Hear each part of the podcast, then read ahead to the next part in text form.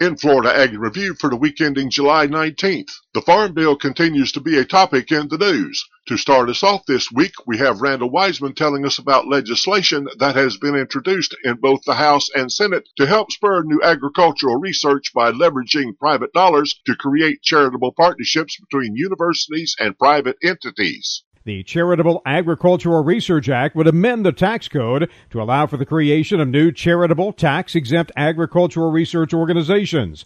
According to USDA's Economic Research Service, farm productivity has risen 158% since 1948.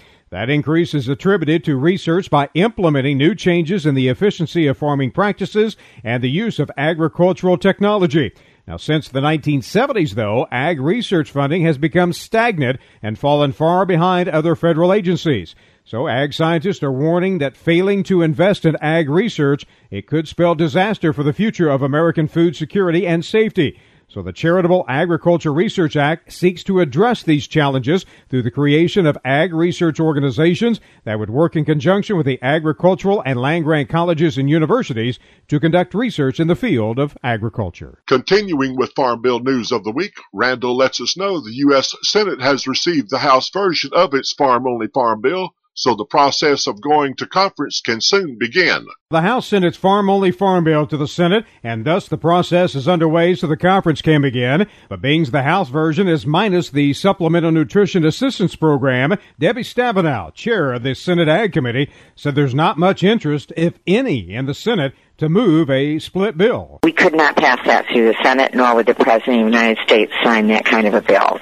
That's not something uh, that has the support uh, as an approach. It would be uh, a very short-term approach that would end the coalition between urban and rural communities that has allowed us to have uh, an agriculture and food policy for the country. But House Ag Committee Chairman Frank Lucas has sent a memo regarding his intention to move forward with the conference on the Farm Bill. He said while sending the Senate a farm only farm bill broke with tradition, there is now a vehicle with which to put formal process in place to send a final 2013 Farm Bill to the President for his signature. And no matter the outcome of the future House consideration of the Supplemental Nutrition Assistance Program reform, Lucas said his opinion is that conversations can and will begin immediately to reconcile the agriculture related titles with the Senate. And while Lucas admitted there are difficult issues to overcome, he expressed confidence that by listening to producers and doing what is right, an agreement could be reached and a five year farm bill be sent to the president in the coming months. Now we turn our attention to fruits and veggies.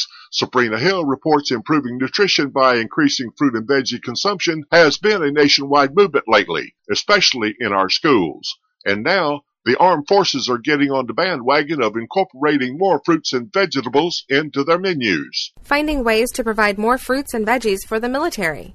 Improving nutrition by increasing fruit and veggie consumption has been a nationwide movement lately, especially in our schools. And now the armed forces are getting on the bandwagon of incorporating more fruits and vegetables into their menus. But the produce won't be in the same form as it is at schools and other institutions, since obviously the primary hurdle of having soldiers eat more produce is how to manage storage and transportation. So now new research will help address how troops in the field can have food with extended shelf life that's also healthful by using fruits and vegetables to develop portable combat rations for soldiers soldiers. North Carolina State University researchers are infusing protein powders, similar to those found in health and nutrition stores, with healthful compounds found in kale and muscadine grapes.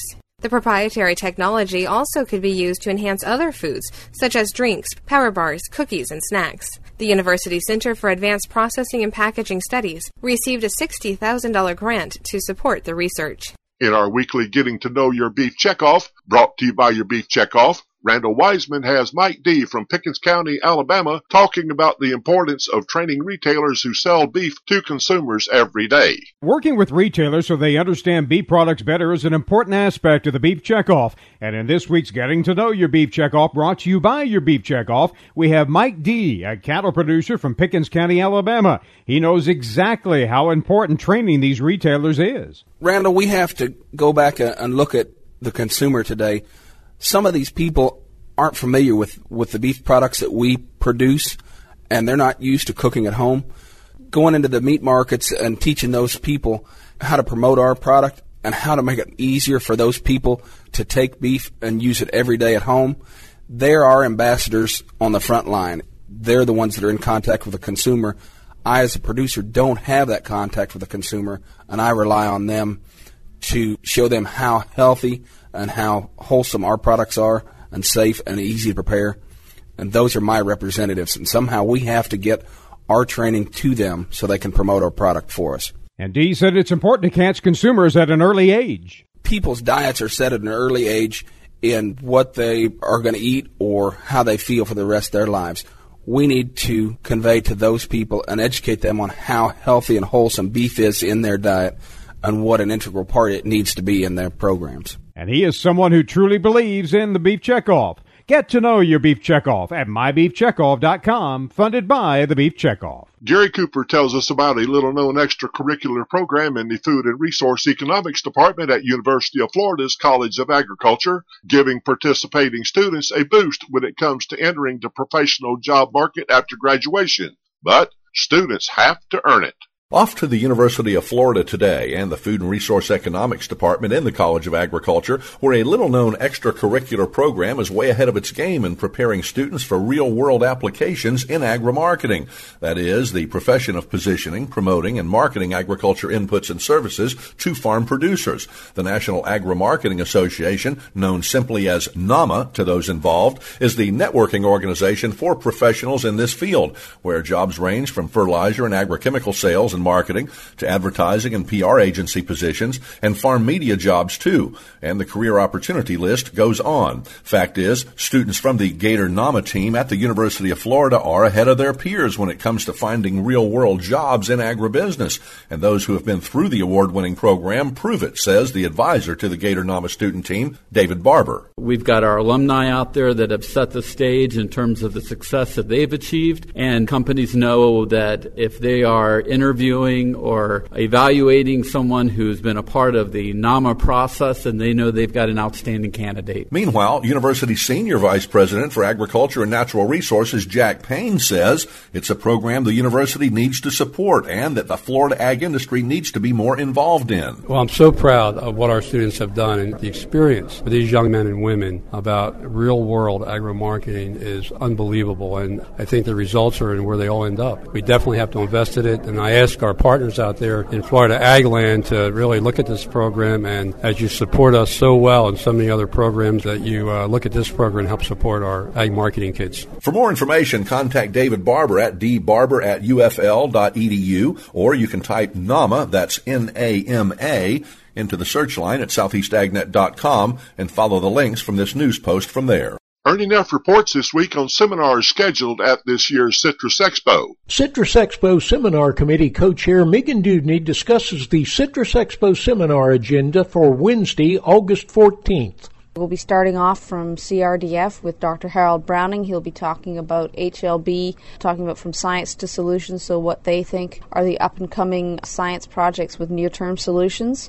After that, we'll be talking about current and future production systems in the era of HLB, how the future of production systems may need to change, giving people ideas as they start to think about planting new varieties, what are the options, and then looking at production systems for grapefruit and sweet orange, and looking at some of the uh, economics of those questions. And then we'll have a grower's perspective on that given by Jim Snively and block management in this exotic disease era.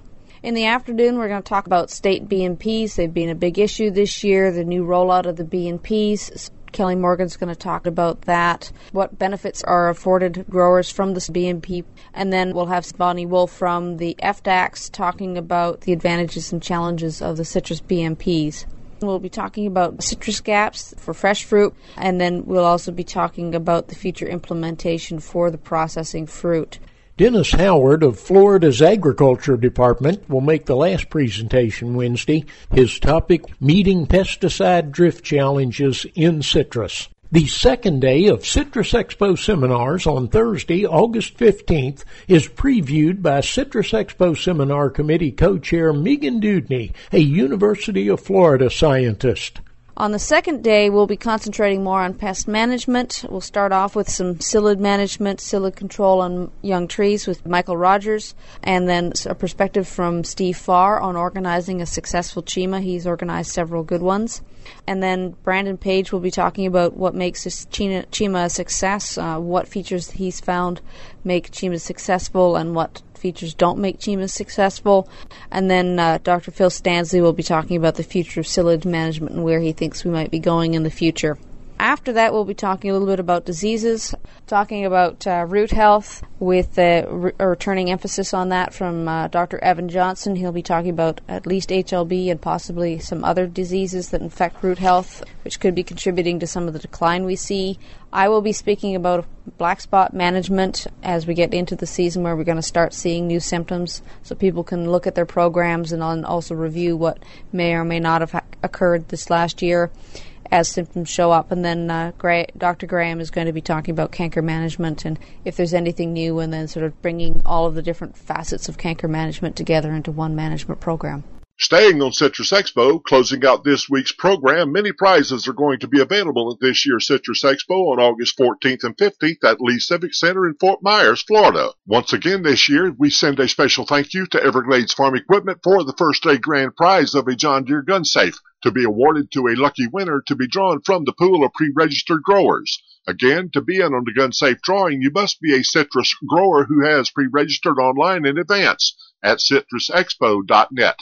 In addition to the gun safe, there are several other special prizes and drawings going on at Citrus Expo this year. A special Florida themed citrus painting by second generation highwayman painter Calvin Hare will be given away to one lucky Citrus Expo attendee on August 15th at 2 p.m. To enter, submit a completed drawing ticket with your email address to the Southeast AgNet exhibit booth at the trade show. Citrus Expo is also pleased to announce an all new fundraiser for the Florida FFA Association that will take place on the trade show floor. Throughout the event, showgoers will have the opportunity to donate to FFA in exchange for raffle tickets for a chance to win a 55 inch flat screen TV. A 50-50 cash drawing combined with a $500 Visa gift card from Farm Credit will also be part of the fundraiser. And a brand new grand prize for day two of Citrus Expo has just been confirmed as Bass Pro Shops of Fort Myers will award a $750 grill and accessories bundle to a lucky winner during the Stay for Steak grand finale in the trade show on Wednesday, August 15th. Citrus Expo attendees are reminded to check out Bass Pro Shops location near all the Expo hotels to stock up on hunting and fishing supplies for the coming season. A big Southeast AgNet thanks goes out to Bass Pro Shops in Fort Myers for becoming our newest Citrus Expo Grand Prize partner. To pre-register and learn more about this year's Citrus Expo online, visit citrusexpo.net. Again, that's citrusexpo.net. Remember, you can find these stories along with all the big Southeast agriculture reports on our website at southeastagnet.com. I'm Daniel Lee with Southeast AgNet's podcast.